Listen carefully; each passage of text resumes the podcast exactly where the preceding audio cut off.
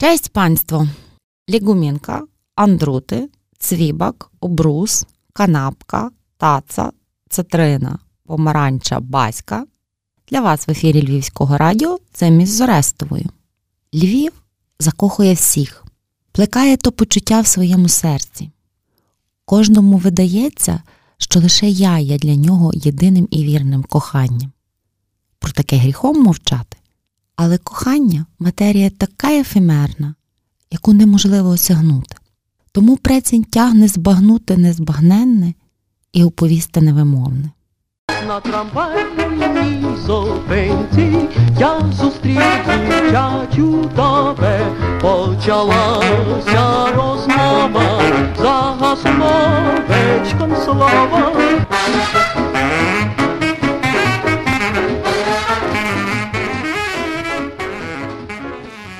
Циміс або циміс пікіс, мовлять лемберці в таких випадках. Спробую витлумачити, що то значить. Йо, яке то файне, люксусове. Перша кляса теж уживається. Але циміс того є циміс. На запитання, яка нині погода, або чи смакує цвібак, або чи файна панянка, пасує мовити циміс. Циміс тлумачиться з юдейської як десерт. Але жоден юдей, навіть равен, навіть старозавітний, не вповість, що значить пікіс. А історія така: був у 18 столітті маршалком Сейму такий собі Станіслав Малаховський. Він скомплектував передову Сеймову гвардію і озброїв її піками. Юдеї прозвали то військо Пікіс Малаховський. Його нащадок Годзимір Малаховський, доктор права, посол до Віденського парламенту, Галицького сойму, був презесом Львова на межі 19-20 сторіч. Господарка міста Фест модернізувалася за його проводу, розширено мережу електричних трамваїв, відрихтовано каналізацію, зладовано новий водогін, який гнав фест смачну воду з добростанів. Відкриття нового водогону відзначалося помпезно. Презес Малаховський випив першу шклянку води, наступною гратулював австрійського посла Еміля Бика бича вода. Доктор Бик видудлив шклянку єдним махом, присмакнув і вигукнув Циміс Пікіс Малаховський. Від того й повелося Циміс Пікіс. Заживчик Львова, себто про ринок, можна райдати годинами. Логічно виглядає, що ринкова площа це торгівля, яка впродовж віків годувала і пестила місто. Але львівський ринок то багато більше. Посередині ринку гарна велика ратуша, покрита жовтою зеленою поливаною черепицею.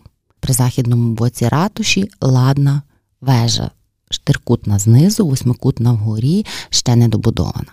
Звідти зрання, ополудні і вечором грають на трубі. Такий відгук залишив у своєму щоденнику німецький мандрівник Мартин Груневек. Груневек вродився в Гданську в родині купця. Поки студіювався і оволодівав ремеслом у Варшаві, запізнався з вірменським крамером зі Львова. Так, 20-річного хлопаку занесло до нашого міста. В Львові йому фесі сподобало, навіть повідав жалівши, як у Варшаві. Мешкав тут коло 20 літ.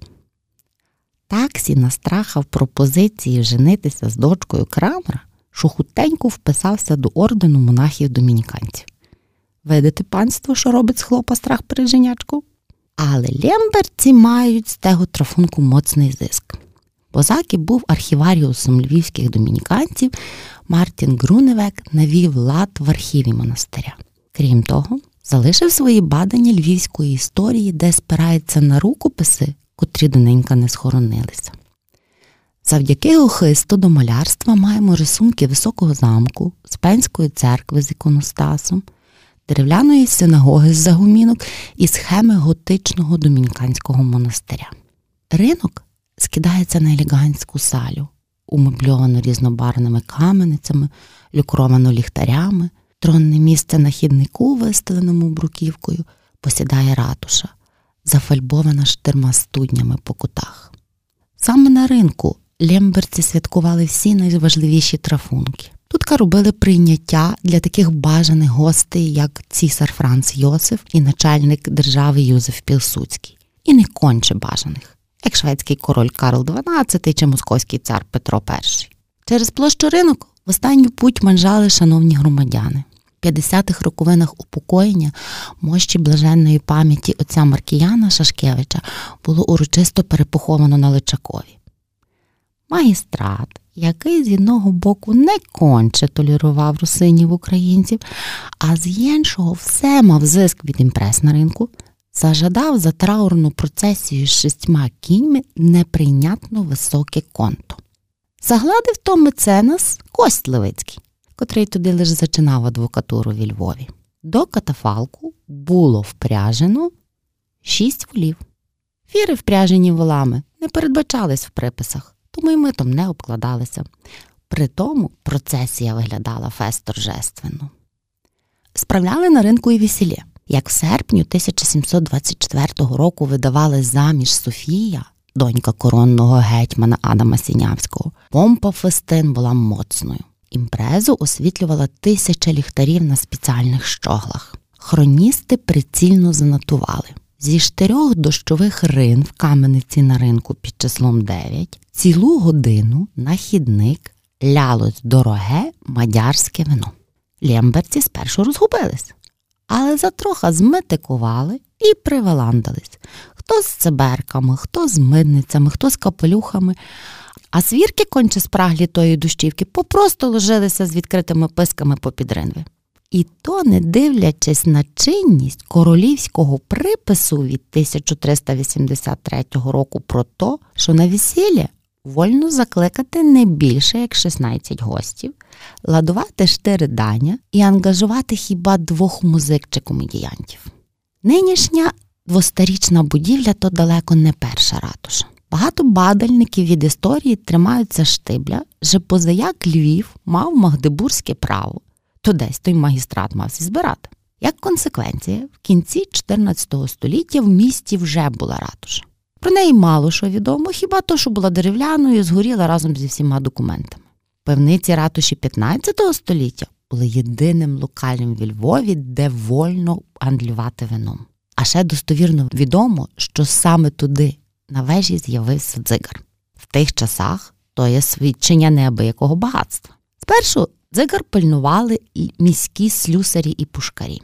Далі була заведена спеціальна посада дзигармайстер. Документи свідчать, що дзигармайстер був на повному міському убезпеченні. Йому належалося з міської скарбниці плата в одну гривну на рік і кошти на волію для смарування дзигара. Мешкав він в камениці на ринку, яка таки називалася дзигармайстрівська. Власне, дзигар може доста повісти про свого власника. Відає, як дзигар за 300 долярів, так і за 30 показує час єднаково. Але таний хінський трохи прислужить і піде гайту на смітник. А от вальорний, швейцарський служитиме довше в рази. Спотикачка в механізмі. Теперішній дзигар функціонує від 1851 року. Спродукований він на віденській фабриці Вільгельма Штіллі. Продовж 50 літ Юзеф Вайс утримував механізм в ідеальному стані. Але єдної ночі дзигар раптово спинився. Старий майстер, що пильнував його, як вкохане дитя, так перейнявся тим трафунком, що заслаб і вмер.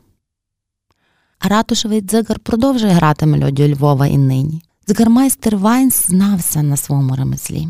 Кедесь лемберці прецизійно на тому зналися. А в теперішній час багато уваги вділяємо циферплату, трохи зважаємо на стрілки, але занихаємо механізми, не накручуємо увагою, не пуцуємо добром, не смаруємо любов'ю. Зато серце не гріє, душа не співає. Львів'яни знались на своєму ремеслі, і Львів знається, того і жиє через віки. Нині Христос увійшов в Єрусалим. Господній Єрусалим у серці кожного. Користаймо і ми з нагоди, не занехаюти головного, бо за тиждень буде Великдень.